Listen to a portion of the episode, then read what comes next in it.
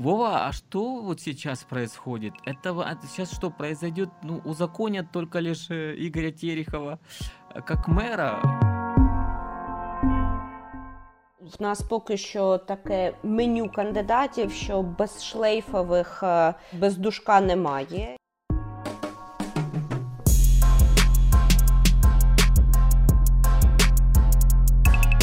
Я настільки чесно скажу, злий. Люди з інстаграма, найчастіше жінки, які там народжують в прямому ефірі, є антивакцинаторками, поїдають свою плаценту. і вона хоче вакцинуватися, а, а вона не може цього зробити. Для мене це така історія про справедливість. На шампанське чи що Юля любить зараз посперечатися. Якщо з'явиться нова зірка і переможе, я готовий виставитися. Усім привіт! Мене звати Таня Федоркова. Це подкаст е, Зун Політікон, в якому ми е, разом з політологинею Юлією Біденко обговорюємо політичні події, які переважно відбуваються у Харкові. Разом з нами журналіст Володимир Носков. Ми пропустили один тиждень, але за цей час багато чого відбулося. І Перша така помітна подія цього тижня е, це те, що комітет Верховної Ради схвалив призначення виборів позачергових виборів мера Харкова на 31 жовтня 2021 року. Дмитро Микиша, прошу вам слово. Нарешті це сталося, що Харківська міська рада прислала повний пакет документів, який необхідно нам для того, щоб прийняти відповідне рішення. Я хотів би просто порівняти. Ми тут приймаємо рішення по призначенню позачергових виборів не тільки Харківського міського голови, а також Шегинівської е, сільської ради Львівської області.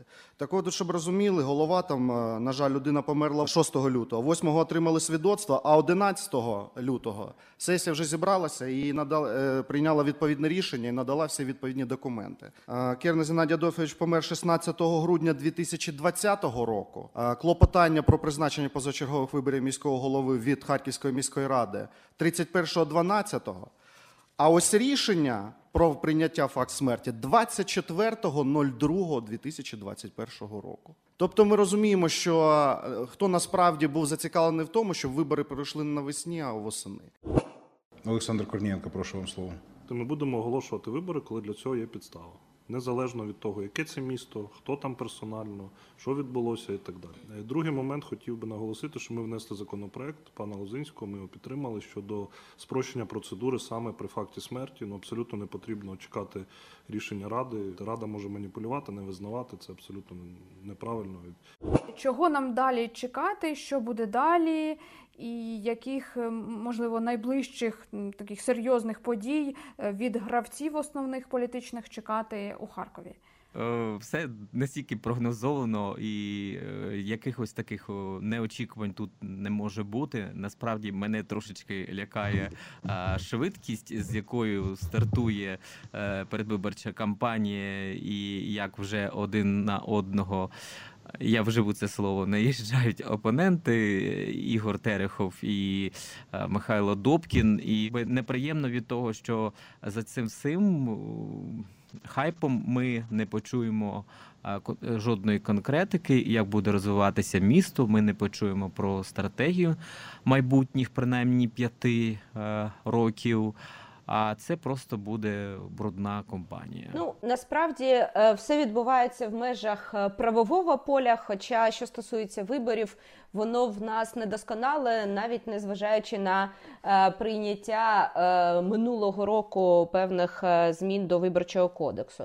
А саме виборчий кодекс каже нам про те, що позачергові вибори вони мають бути е, призначені не пізніше 60 днів до е, дня виборів. Це по-перше. А по-друге, те, що вибори в Україні відбуваються або в останню неділю березня, або в останню неділю жовтня. І тому дуже зрозуміло, що із затримкою подання усього пакету документів, із затримкою рішення Харківської міської ради про прийняття до відома факта смерті міського голови, інших альтернатив, власне, і вже не було. Тому е, логіка виборчого процесу нам підказує не лише дату виборів 30, е, остання неділя жовтня, 31 жовтня, а ще і е, те, що виборчий процес розпочнеться за 50 днів, стартує офіційно до дня голосування, і саме тоді ми будемо мати вже повний пакет е, кандидатів. Не виключаю, що хтось з них буде технічним, е, можливо, з'являться якісь яскраві зірочки, але наразі ми бачимо дійсно двох активних кандидатів, які заявили про своє бажання е, поборотися за місце очільника Харківської громади. Мене трошечки страшить, е, як вона розпочинається. А що тебе страшить? Е, Поясни, бо нічого такого, начебто, і не відбувається. Ну, є якісь там заяви. Емоційність. Один на одного. Мені неприємна емоційність старту, який вже бруд почали на одне на одного виливати Михайло Добкін і Ігор Терехов. І найцікавіше, що е, ну я б сказав би, таке відбувається е, змагання. Ну, Хто ближче був до тіла Геннадія Кернеса, і Михайло Добкін говорить, що ну як же ж п'ять років ми працювали на благо харків'ян, ми там стільки заплановували, ми там стільки робили. Ну і зрозуміло, що Ігор Терехов е, вважає свої себе прямим спадкоємцем. Ми знаємо, що на цьому тижні навіть вже а, навпроти кабінета Ігоря Терехова е, повісили портрет е, Геннадія Кернеса. Ну на так у так званій галереї е, мерів е, міської ради. Е, Тому І що ти бачиш в цьому якийсь символ, що навпроти кабінету? Ну, ну, це само собою не впрошується. Мені здається, що Ігор Терехов і вербально, і різними дуже способами намагається встановити за собою от право таке. Таке жорстке право, яке ніхто не може похитнути, що ніхто, окрім нього, не може е, далі бути спадкоємцем е, справ Геннадія Кернеса. Ну, я хочу сказати, що в мене таких страхів е, зовсім немає. Е, можливо, тут у вас професійна деформація, і ви дійсно тримаєте руку на пульсі усіх новин, е, де саме розмістили е, портрети, які комунікаційні вкиди і заяви здійснюють суб'єкти потенційні виборчого процесу. Але мені здається, що харківська громада ну так сильно емоційно ще не втяглася в передвиборчу боротьбу. Це по-перше, і по-друге, можливо, саме в тому конфлікті, який ви відзначаєте, і є потенціал для появи е, третього кандидата чи кандидатки, навіть е, яка зможе стати такою альтернативою да, мирного виходу з такого конфлікту, тому що е, ці два от головних претендента вони ризикують дістати вже всіх своїм конфліктами. Тому е, певна людина з високою впізнаваністю, з позитивним іміджем в регіоні може стати такою непоганою альтернативою, тому що я підкреслюю, що будь-який рейтинг він є відносним один е, від од- один до одного кандидатів. По-перше, по-друге, е, згадайте кампанію президентську 19-го року, коли Зеленський е, ще навіть не фігурував, навіть не не був включений соціологами в опитуванні, і тоді картина була зовсім е, не така, як нам показав виборчий процес. Але у Зеленського був шалений медіаресурс. Далі у нього просто була потужна компонента це розваги, так, з якими він йшов і за якими його знав лекторат. А ну я не знаю, що треба зараз, от як ви кажете, зірочці, щоб вона зараз настільки спалахнула і була яскравішою за сонця, щоб люди отак за кілька місяців взяли і переключилися е, там з- Терехова, з Добкіна, які ну, ну розкачували під себе це все руками. Ну, чесно кажучи, у мене тут великі сумніви. Ну хто, хто питання? До речі, про піар е, помітили, що реклама Добкіна, його зображення висить на авеці. Е, На офісі там було поздоровлення, привітання з 8 березня, і на цьому на Барабашова такі великі е, площі зайняті його зображенням. Тобто можна зробити висновок, що ОПЗЖ якось чи АВЕК опосередковано. І є ще один доказ цьому: це те, що Добкін зараз активно з'являється на каналі Р1. Е, Принаймні, я дивився, е, ну відверто скажу, не повністю інтерв'ю, але частину інтерв'ю я дивився Добкіна із Сергієм Ні, більше було Потімкова, мені здається, ніж Добкіна. На якийсь момент я зр- зрозуміла, що там Потімкова більше, е, ніж е, гостя. Харькову сейчас нужен мэр, политик, и даже не просто политик, а геополитик. Это очень сложно, потому что город у нас, я не знаю в каком процентном соотношении, ну, конечно же, расколот. И есть те, кто этот раскол усиливает. Вот нам нужен мэр, который залатает не только крыши, залатает все, что здесь порушено было в политическом плане, в плане, как вы говорите, гуманитарном. Вот такая фигура, она предпочтительнее выглядит, чем, скажем, ну, тот же Терехов, который на это не тянет. готов пожертвовать командой ради собственного спасения. Это мне лично рассказывал Геннадий. Да, я Поэтому формулирую это просто, что Терехов это вторая скрипка, и вот ему сейчас как бы предлагают играть первую скрипку, а он не может. Ему все равно нужна первая скрипка, кто-то, кто будет. Первой скрипкой нужно быть. Вот смотрите, мы, с Я об вами этом сидим, говорю. мы с вами сидим за столом. У нас время есть или уже закан- У нас закончилось? есть время. На мою думку, дуже ви- вірогідно є те, що ані Райнін, ані Фельдман, як представники ОПЗЖ, не підуть на ці вибори для того, щоб е, не висмикувати голоси. Е, І саме е, від Михайла Добкіна, який також відомий своєю належністю до партії регіонів, був свого часу там доволі яскравим гравцем. Але е, щодо порівнянь, яка зірочка має е, спалахнути, щоб е, затьмарити собою сонце, я особисто не вважаю, що обидва кандидати претендують чи можуть на- найменуватися сонцем, інакше б виборчої боротьби і конфлікту між ними в публічній площині просто не було. Ба більше я вважаю, що харків'яни не належать до е, такого, знаєте, прямо суперфан-клубу кожного з них. Тобто, скоріш за все, це буде більш-менш. е, Ну, напівраціональний такий вибір, Е, він буде не е, стратегією там, розвитку міста зумовлюватися, не такою раціональністю далекоглядною, да? Але такою побутовою раціональністю. І е, тут е, мені здається, потрібно подивитися буде все ж таки на весь пакет кандидатів, тому що е, якщо впізнаваність в регіоні буде доволі високою, то е, як вихід з цього конфлікту за третього кандидату голоси можуть набратися. Значить, я наведу цитату однієї мені е, знайомої, навіть рідної людини. Це така літня людина, яка сказала: А Вова, а что вот сейчас происходит? Это во- сейчас что произойдет? Ну, узаконят только лишь э, Игоря Терехова э, как мэра. Ну, я, мені здається, в цих словах якоюсь мірою от, оце все і вкладається в головах людей, тому що, ну, принаймні, у- с- під час спілкування з таксистами.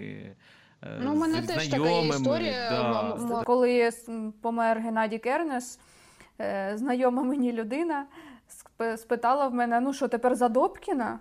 Ну, бачите, те, що те, е, те, що ваші знайомі е, різні прізвища в якості безальтернативних кандидатів пропонують, означає, що власне впевненості нема поки що в кожного з них. Насправді мені здається, боротьба буде ще точитися і серед того, хто найбільше зашкварений. Ну, знаєте, як говорять теж серед Ну, моїх друзів. серед е, більш гіршого. проросійський, менш проросійський, більш е, токсичний, менш токсичний. Да, от правильно, Таня, ти почала цю фразу говорити. е, Боротьба серед гіршого. Да.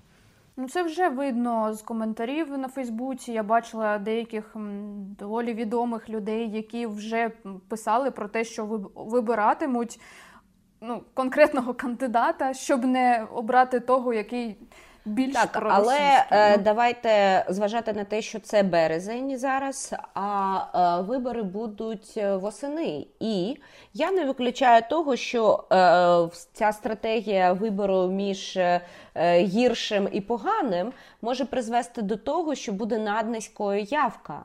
І тоді вже буде вирішувати, скажімо так, не те, що нам буде показувати соціологія, об'єктивна чи не дуже, а е, буде вирішувати, хто з них зможе привести свого виборця на дільниці. Я все-таки з Юлією хотів, бо я не знаю, на шампань на шампанське чи що Юля любить зараз посперечатися. Якщо з'явиться нова зірка і переможе, я готовий Юлі. Якщо вона зараз скаже, е, те і виставитися. Ну, шампанське е, може і ні, кефірчик чи кава. Кава, А, давай, але... добра кава, добре. Ну, але я ж кажу, що це е, безумовно е, буде видно за декілька місяців до виборів. Зараз дійсно заявляють про свою е, е, майбутню перемогу чи про свою майбутню участь лише такі от е, найбільш наочні фігури, і уся кампанія поки що обертається навколо них. Але давайте все ж таки згадувати доволі непередбачувані вибори е, попереднього виборчого циклу національного, коли дійсно Петро Порошенка, наприклад, і Юлія Тимошенка заявляли про свою готовність включатися в передвиборчу боротьбу одним із перших. Але е, ми бачили, який був другий тур. Тому е, я пропоную просто поки що не поспішати і подивитися, е, до чого призведуть ті перемовини, які ведуться і між слугою народу, і між ОПЗЖ, і можливо між іншими представниками фракцій, бо вони будуть втягнуті так чи інакше у цю передвиборчу інформаційну кампанію. Тоді тут треба ще говорити про готовність медіапростору давати о, дорогу непередбачуваним кандидатам. І і зараз би яка б не з'явилася е, молода креативна людина з якими ідеями, але ну ми знаємо політику регіональних каналів, е, коли е, власники дозволяють або не дозволяють, забороняють так з'являтися тим чи іншим політичним місцевим діячам. Ну це факт. Ну я хочу нагадати, що дослідження 20-го і 19-го років показують переламний момент, е, зокрема з 19-го року. Інтернет, е, новини е, в якості джерела інформації нарешті перемогли телебачення. Це раз. Друге, стала тенденція протягом останніх, принаймні я бачила з 15-го року дослідження інституту масової інформації, детектор медіа, що аудиторія місцевих телеканалів складає ну порядка 20% більшість дивиться національні і отримує новини вже з інтернет-порталів і соціальних мереж. Тобто, оця стратегія зараз. І Михайла Добкіна, наприклад, да, який з'являється на телеканалі там Україна, який не не вперше вже от нещодавнє інтерв'ю там було там цей перший незалежний створений цими підсанкційними каналами. Е, ну, Тобто, все це працює на нього як на стратегія появи на національних каналах безумовно краще, і вона буде діяти набагато краще ніж інтерв'ю тому ж самому пану Патімкову на Р1, тому що аудиторія цього каналу вона значно менше і. Е, безумовно, е, місцеві канали е, вони не є зараз вирішальним джерелом інформації. Мені б хотілося ще зачепити тему команди міськради. От ем, Добкін усюди підкреслює, наголошує на тому, що. Міськрада це його команда. Зараз ті люди, там як щонайменше частина з них це його люди. Що буде з, ці, з цими людьми? Наскільки вплине ця ситуація з такими двома людьми, які просто ми бачимо битву між ними? Наскільки на роботу міськради всередині структури міськради може вплинути? Ну тут є декілька сценаріїв, е, але вони залежать е, від того, наскільки слова Михайла Добкіна відповідають дійсності Правдиві. про е, лояльність великої кількості депутатів Харківської міськради до нього. Сценаріїв декілька. Перший, наприклад, якщо ці слова повністю не відповідають дійсності, то місцева рада може винести недовіру голові. Я не думаю, що в Харкові це відбудеться, тому що Харків е, місто договорів та перемовин і компромісів. Е, скоріш за все, якщо е, обирається Михайло Добкін, то вже постфактум його люди знайдуться в раді. Тобто буде переформатування більшості в якості якоїсь великої депутатської групи, яка здатна давати голоси. Другий сценарій це те, що все ж таки кількість цих людей лояльних не така висока зараз, і вона не буде високою після обрання. І тоді міському голові буде доволі складно притягувати свої рішення е, в раді. Тобто процес стане більш таким е, конфліктним, і до цього є передумови, тому що е, рада зараз набагато більш фрагментована, ніж вона була, коли Добкін був мером, чи навіть коли мером був Геннадій Адольфович Кернес. А насправді мені теж так здається, зараз е, все відбуватиметься хто до кого більш лояльним. А з іншого боку, мені здається, е, що ті ж самі чиновники, та ж сама команда е, теж дивиться, переглядає. Я маю на увазі конкретні особи, там директори департаментів. Голови райадміністрації. Ну це дійсно багато хто прийшов вперше Е, до керма е, влади саме завдяки Михайлу Добкіну е, із Геннадієм Кернесом. А тому я думаю, що вони теж за цим спостерігають. Зараз будуть спостерігати за соціологією, і коли все стане більш-менш очевидно, то відбудеться відбудеться певне таке перетікання. Ну, ну і не більше, не менше. Це природа політики і все. Е, Ще Михайло Добкін встиг дати е, інтерв'ю Бабелю виданню, і в ньому він е, розповів про те, що коли прийде час, але він вже і говорив і про це, і в ТРК Україна, але хочу от просто згадати про це, що він особисто буде наголошувати на тому, що потрібно розслідувати історію про те, як Геннадій Кернес, як як він вважає, захопили владу у міськраді. І ем, якщо він стане мером, то він е, повністю там проведе розслідування і покарає тих, хто це зробив. Також він там розповів про те, що Терехов упакував цю перемогу в коробки і відніс до приймальні міністра МВС. Тобто він продовжує повторювати цю історію, ототожнюючи Терехова з Арсеном Аваковим. Насправді ця історія буде тягнутися за Ігорем Тереховим ще дуже довго, тому що ну багато запитань щодо прозорості. Е, ухвалення рішень щодо електронних підписів Геннадія Кернеса, щодо того, як поводилася міська влада під час ну, у вересні, у жовтні, у листопаді, коли дійсно Геннадію Кернесу було зле, і він навіть вже був, можна сказати, не при тямі, але виборцям продовжували говорити: ну, все нормально, він живий, здоровий, ну скоро повернеться, ну нічого немає страшного. Тобто тут багато питань, і це, це буде тягнутися за ним шлейф. І мені здається, мені здається. Можливо, це я настільки наївно зараз скажу, що передусім це б Ігорю Терехову було б вигідно, щоб це е, розслідували, розставили точки над і і сказати, як є. Ну я гадаю, що в нас поки що таке меню кандидатів, що без шлейфових, е без душка немає, і кожному є що. Е, скажімо так, е, протиставити. Да? 14-й рік у Харкові е, також я пам'ятаю, були навіть розслідування з боку прокуратури відносно Михайла Марковича, тому тут, тут можна багато.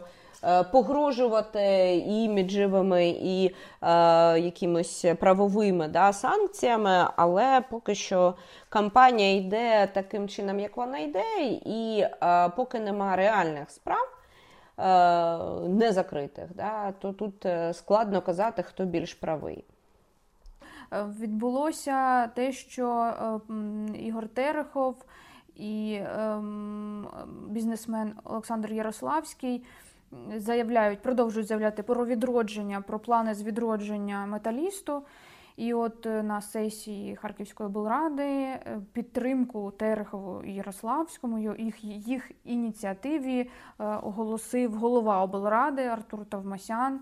Бо всі ми пам'ятаємо ті часи, коли металіст був гордістю Харкова, і кожен містянин пишався тим, що один з найкращих футбольних клубів країни мав харківську прописку. Після проведення аудиту ми маємо все це майно передати місту Харкову, оскільки саме його нинішнє керівництво в особі Ігоря Терехова взяла на себе зобов'язання разом з Олександром Ярославським відродити гордість міста та області футбольний клуб Металіст.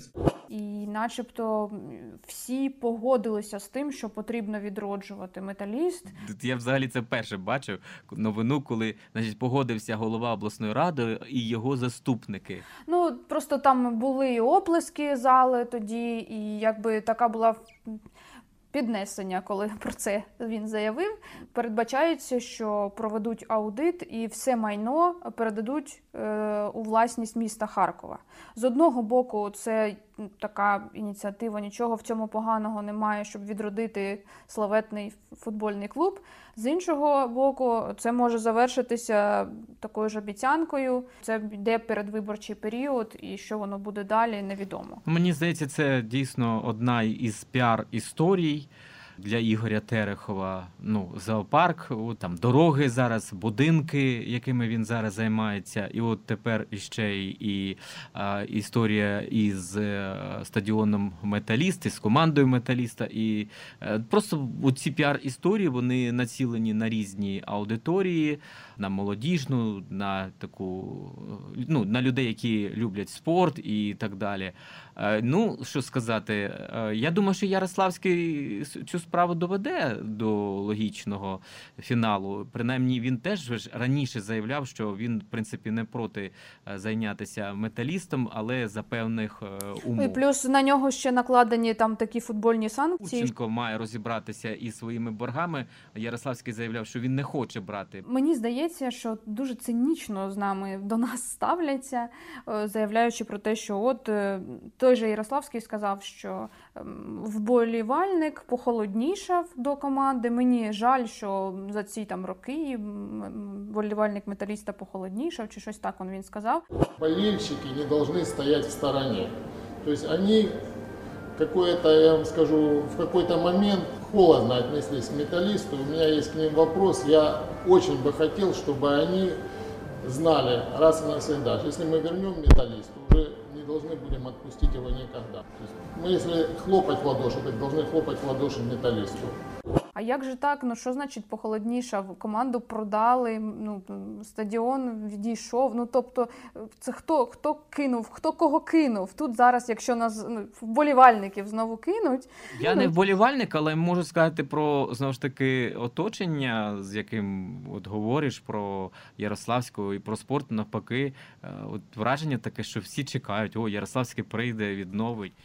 Багатьом вже якось не дуже цікавий е, вітчизняний футбол або харківський футбол. Жінки в нас також голосують, і далеко не всі з них вболівають за певні команди. Е, люди середнього покоління вони також можуть вважати, що місту потрібно щось інше, зокрема там реновація системи опалення е, і таке інше. і таке інше. Е, хочу нагадати, що в принципі можуть бути очікування щодо своїх олігархів, які прийдуть і наведуть лад, але здебільшого футбольні клуби. Вони ж вимагають дуже великих коштів на утримання. І практики, коли вони належать саме муніципалітетам чи громадам, е, ну, таких практик дуже мало. Найчастіше власниками є впливові особи, які вкладають в це і таким чином е, роблять з цього бізнес. Так?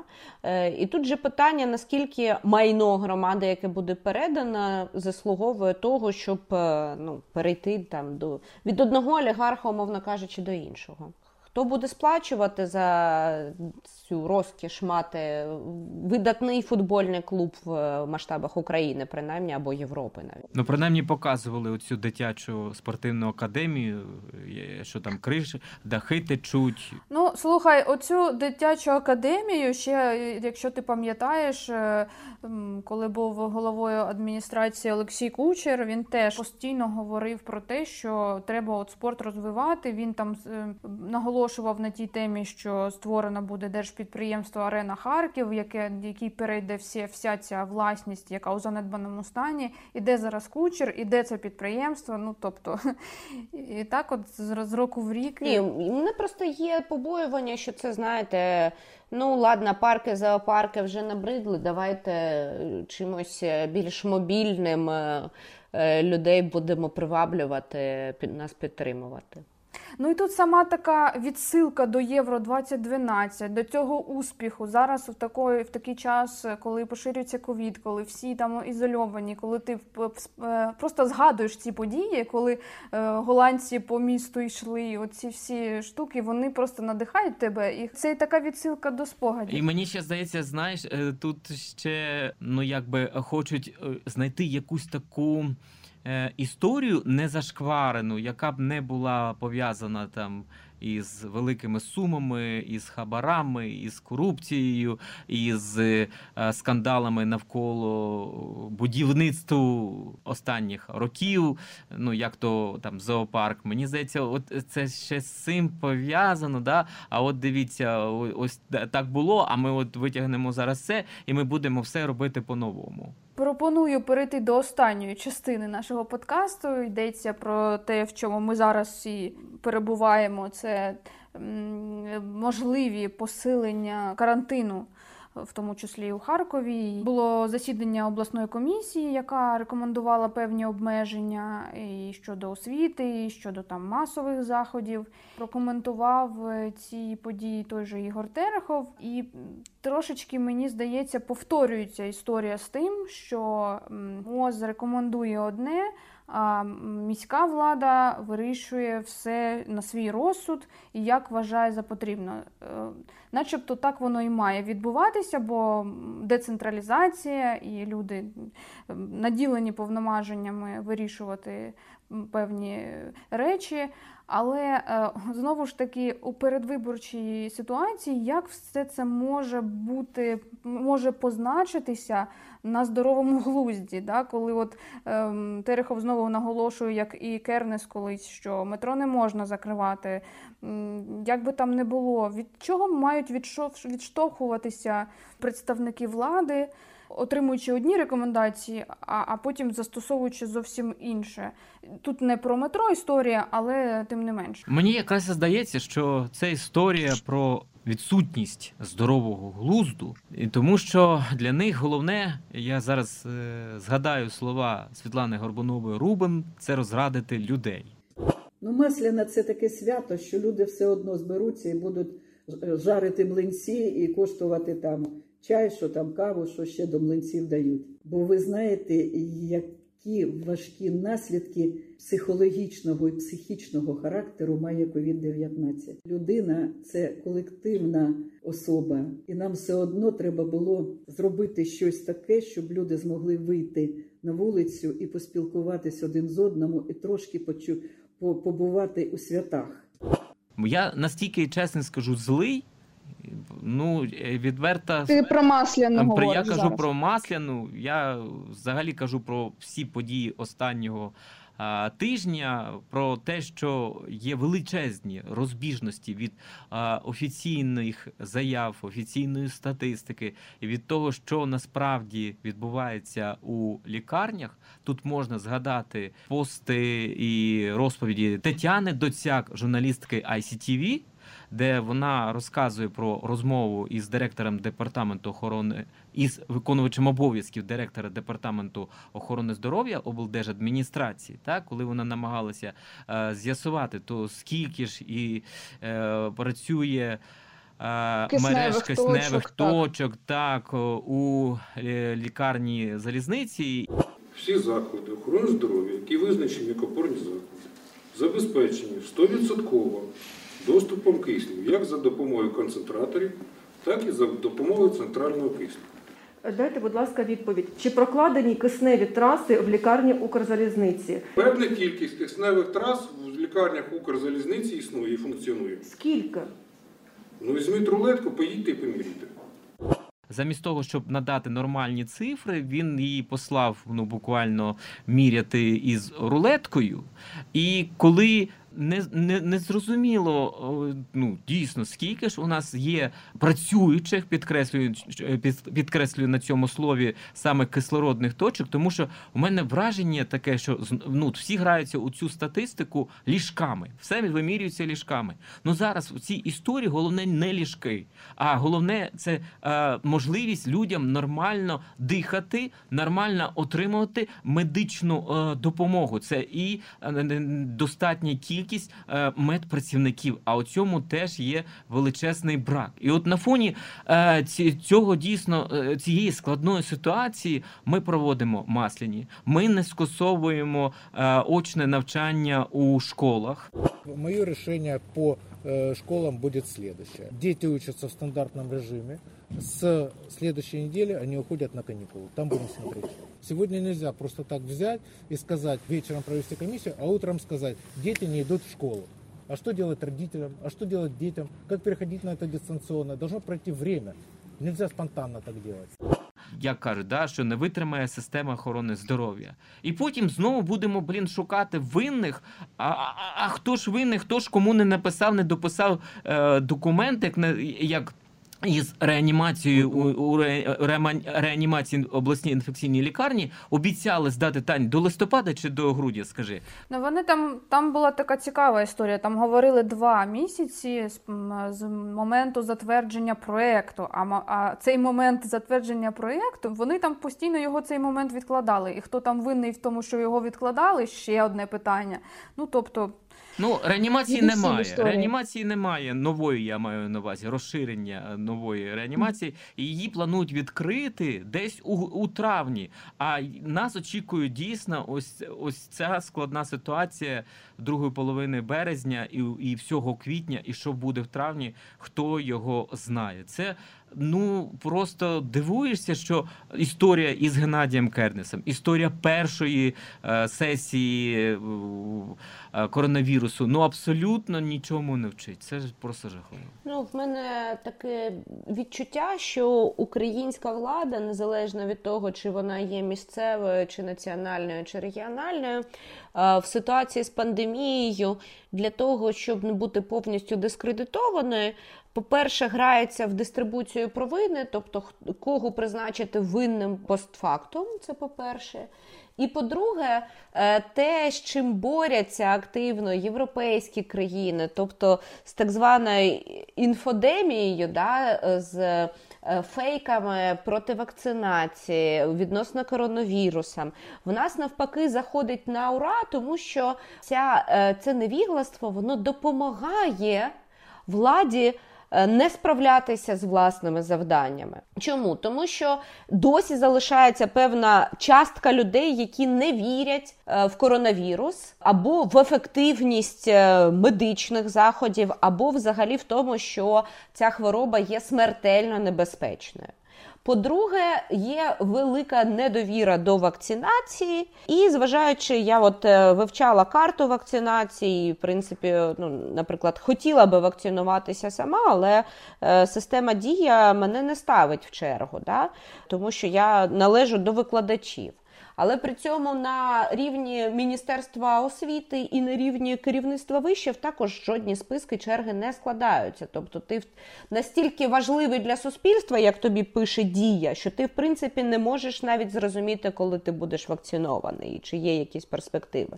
І по багатьох суспільних групах вакцинація провалюється, наскільки мені зрозуміло.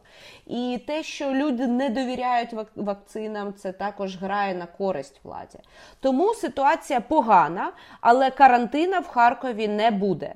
Це може собі дозволити Київ, це можуть дозволити собі Львів, Івано-Франківськ, яких міських голів вже обрали, і в яких вже є мандат владний і мандат довіри. В нас цього не відбудеться.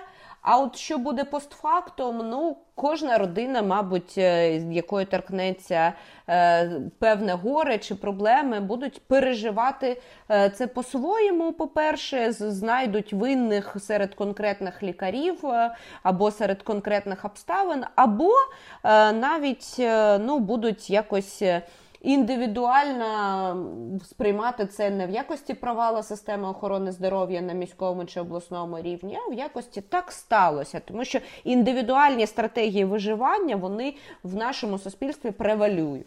У мене є історія особиста. Телефоную я лікарю. Кажу, от є у мене така можлива така вирогідність, що е, вакцинуюся. Радити чи не радити?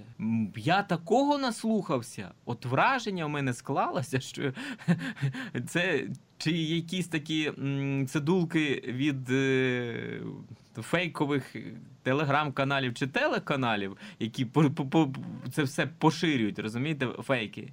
Е, там і про гени, і про те, що діти можуть бути нездоровими. Ну просто жахливо. Я вже казав, ну ви ж розумна людина, ви хоча б читаєте наукові журнали. А другий лікар дуже обережно поставився, і третій каже: Володя, типа, ну ти ж в дитинстві своєму радянському вакцинувався, вакцинувався. Ну а дуже тоді багато було вакцин саме теж виробництва індійського. Коротше кажучи, мене лікарі реально заплутали. Ті, е, з ким я спілкувався. Ну, знаєте, це добре, що я там, ну. Читаю, дізнаюсь, спілкуюся. У мене є така можливість. А людині, яка до цього не привчена і яка абсолютно з цим не стикається, ну, чесно кажучи, я сумніваюся, що у неї складеться адекватне ставлення до вакцинування е, із з таким відношенням до сировини да, до вакцини е, мед, наших медиків. Я нагадаю ще один факт: що певні е, лідери думок, або як їх модно називати, інфлюєнсери, зараз це не вчені. Це не навіть не колишня там міністерка охорони здоров'я, виконувачка обов'язків, яка розвінчує фейки. Це не е, певні там е, медгоблін, да, чи там е, клятий раціоналіст. Це е, люди з інстаграма, найчастіше жінки, які там народжують в прямому ефірі, є антивакцинаторками, поїдають свою плаценту в прямому ефірі, і таке інше, і таке інше. І саме в них мільйон підписників, розумієте? Мільйон. Е, у той час, коли акаунти, про які я згадувала, мають меншу аудиторію. Тому тут не дивно, що формується Е, певне відношення до вакцинації раз. Але, Володимире, е, ти почав з того, що казав, що в мене є можливість вакцинуватися, і це також один з факторів, е, знаєте, непрозорість да, цього механізму, як потрапити до резерву. Ми розуміємо, що є відмови від вакцин, але при цьому ані на робочих місцях в державних комунальних підприємствах нічого тут не робиться. Мені цікаво, як це відбувається зараз у збройних силах. Але карта, начебто, є вакцинація, дорожня.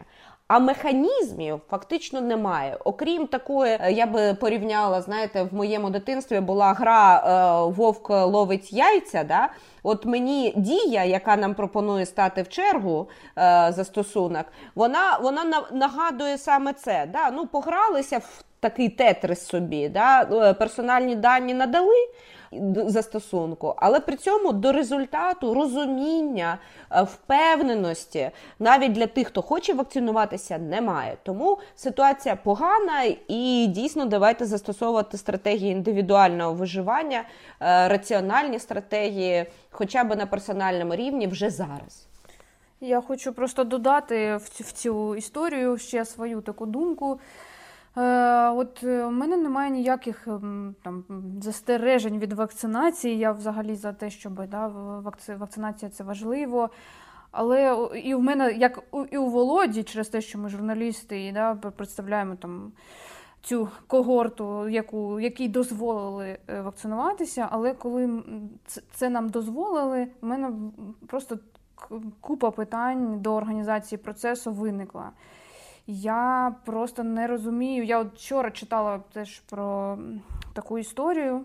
думаю, що всі ми, як журналісти, маємо про це писати як якомога більше.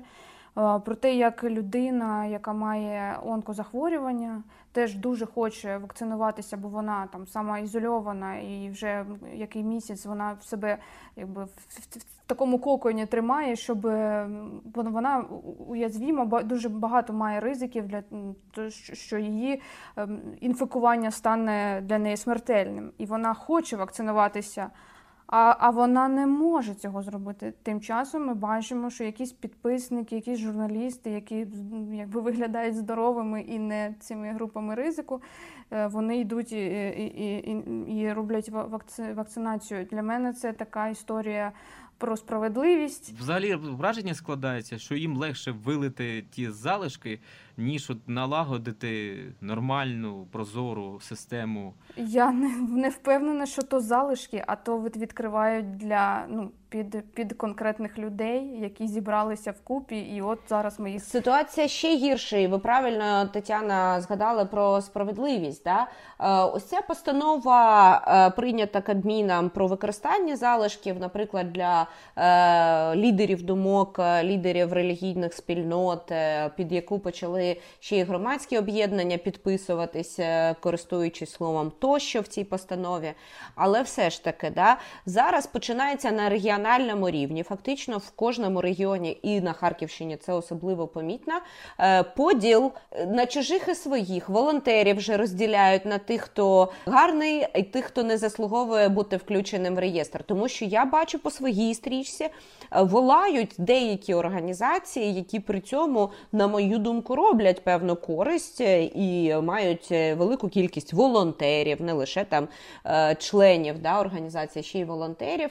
Вони не потрапляють до цих списків. Тут багато питань саме до справедливості цього процесу, і які групи є пріоритетними. Це по перше, по-друге, хто саме це вирішує. Незрозуміло, коли надійде наступна партія, і яких вона буде розмірів.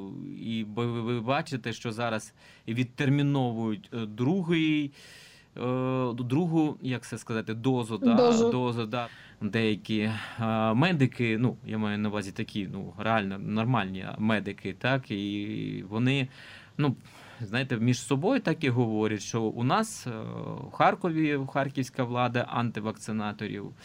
І, ну, і не інакше говорять. Ну да, оцей приклад, який пода, подасть хтось з згори, можливо, він якось може вплинути на на, на медпрацівників, які чомусь не вакцинуються. Це дуже дивна історія для мене теж. Ну, взагалі, е, завершуючи да, нашу розмову, я хочу сказати, що е, в цілому я вірю в те, що все буде нормально, і ця історія з організацією цього процесу воно якось устаканиться. І е, ніхто в світі не був готовий до такої біди, і саме тому це можливо відбувається. Воно не могло бути якось по-інакшому. Просто ми у нас був час підготуватися, його використали якось не так, як хотілося б, але разом з тим. Була масниця, тепер буде Великдень. Ну, друзі, ну ми ж можемо вдома напекти млинців, кулічів, там ще чого. Ну чому ми маємо їсти це від е, ну, з рук народних депутатів чи на площах? Ну, зрештою, це ну антигігієнічно. Ну чого? Ну ну невже вам не вистачає нормального родинного, нормального родинного спілкування? Ну, тим паче в таких умовах. Ну я собі цього не можу втямити. Ну, я нагадаю, що, на жаль, демографія така, що в нас багато одиноких людей похилого віку. Найчастіше це жінки з великою, скажімо так, потребою спілкування, з великою потребою в е, самореалізації в соціальній площині. Чому? Тому що на жаль, на жаль, пострадянська українська ось ця культура не створила, знаєте, багато можливостей для організації гідного дозвілля одиноких людей. От, на жаль, але ж туди приходять цілими родинами, Юль. Безумовно, ну ця ж культура вона передається, правда. В нас дуже мало способів організувати якісне, якісне дозвілля, розумієте, якісно провести час. На жаль, тому його проводять або в найкращому парку Європі, який розташований в Харкові, або на найкращому святі цього сезону, який також проходить в Харкові за підтримки когось. Так? На цьому будемо завершувати. Дуже дякую всім е, за розмову. Це був подкаст е, Зун Політікон з політологинею Юлією Біденко і журналістом Володимиром Носковим. Е, Говорили про останні політичні події і третю хвилю коронавірусу і обмеження. Дуже всім дякую. На все добре. До побачення. Будьте здорові.